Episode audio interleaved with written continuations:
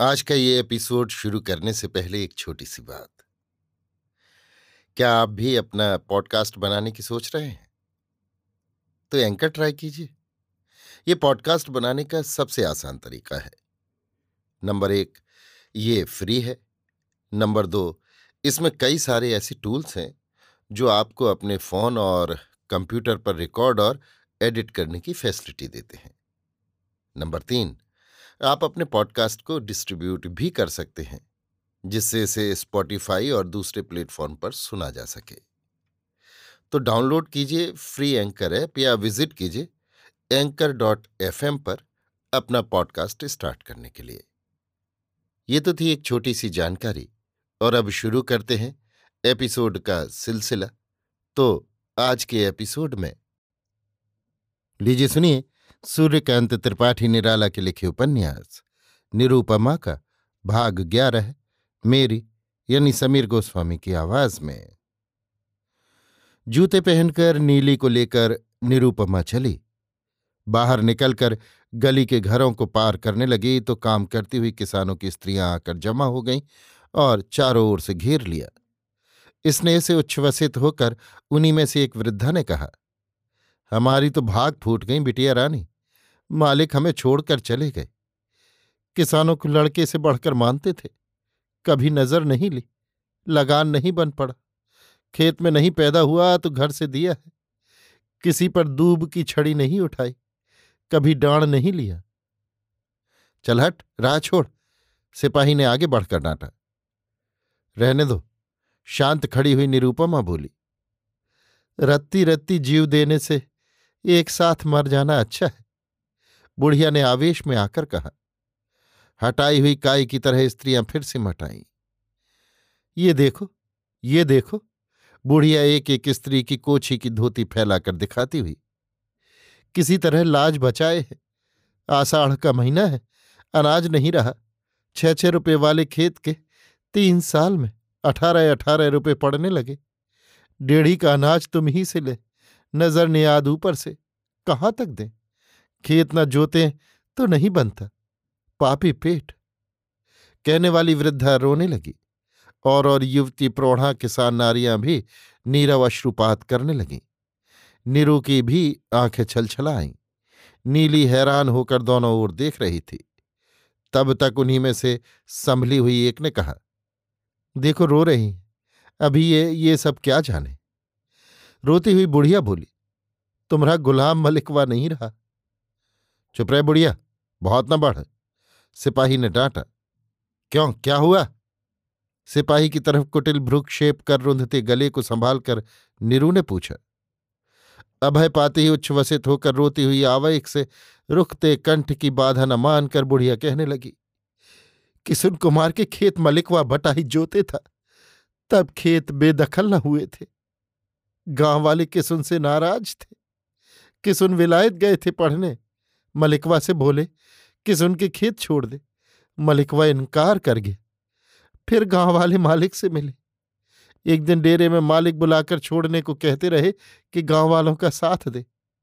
मलिकवा कुछ न बोला। फिर अंधेरे में कुछ जन खेत में पकड़ कर अकेला जानकर बुढ़िया वहीं पछाड़ खाकर गिर पड़ी। निरुसन्न हो गई। सिपाही से पूछा, फिर क्या हुआ उसका? मुस्कुराकर सिपाही बोला, ये पक्की बदमाश है। मलिकवा को मिर्गी आती थी। रात को गढ़ी में डूब गया था। सुबह को उसकी लाश मिली। थानेदार आए। उन्होंने भी यही माना। पर ये शैतान की खाला वहाँ भी आए बाएँ बकती रही। रात को छां देख कर आ गए। कहकर चिल्लाती है। कृषक नारियों ने क्रूर दृष्टि से सिपाही को देखा और बुढ़िया को आंचल से हवा करने लगी। एक पानी लेने गई। निरु इस आशा से खड़ी रही कि वे भी बुढ़िया के इस प्रसंग पर कुछ कहें। पर वे न बोली। केवल कटाक्ष पढ़कर निरु खड़ी रही। सिपाही ने चलने को कहते हुए कहा कि देहात के ऐसे मामले हैं। आगे मालिक से इसका ठीक ठीक पता लगेगा। बुढ़िया होश में आ रही थी। निरु धीरे धीरे खेत की ओर चली। सिपाही से पूछा, मलिकवा बुढ़िया का लड़का था? जी हाँ। जैसे कुछ लाना भूलकर सोचकर सिपाही लौटा। वे बाबू खड़े हैं। मेड़ मेड़ जाइए, कहकर। द्वार पर द्वारिका नाई बैठा था। बुलाकर सिपाही ने कुर्सी ले चलने के लिए कहा।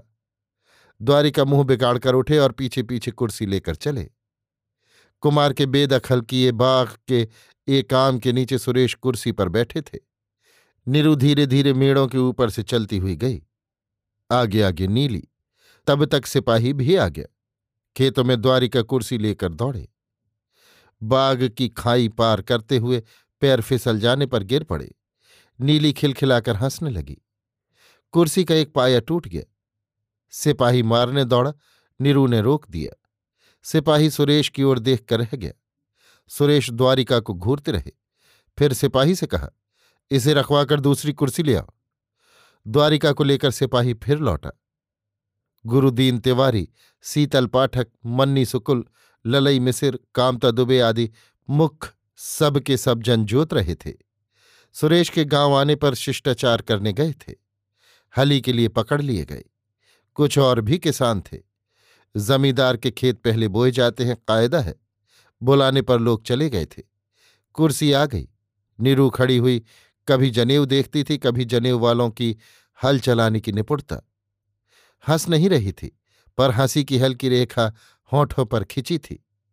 इसी समय खेत के उस तरफ़ कुएँ के पास एक स्त्री आती हुई देख पड़ी। स्वस्थ, प्रौढ़, घूंघट से केवल ललाट ढका हुआ। नीली पहचान कर आनंद से उच्छ्वसित होकर बोली, कुमार बाबू की माँ? सुरेश वहीं थे। कुमार बाबू की? डांट के स्वर से कहकर नीली को दबा दिया। नीरू ने एक दफ़ा बगल की ओर मुँह कर भाई को देखा। इसी समय जोतते हुए हलवाहे खेत के इस तरफ़ आ गए। गुरुदीन के साथ सबने बैल खड़े कर दिए और बाघ की तरफ़ चले और जाति वाले खाई के पास छाह में बैठ गए। ब्रह्म मंडली बाग के भीतर सुरेश बाबू से पास आई मालिक तीन बाह हो गए। जुवार के लिए अब और भी जुताइएगा। गुरुदीन कृपाकांक्षा की दृष्टि से देखते हुए बोले, रहने दो। बोझ आए तो एक बाह करके पाटा दे दो, सुरेश ने कहा।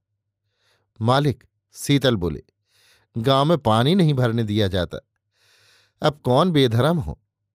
यहाँ आती है। समझकर भी निरू ने जैसे न समझाओ।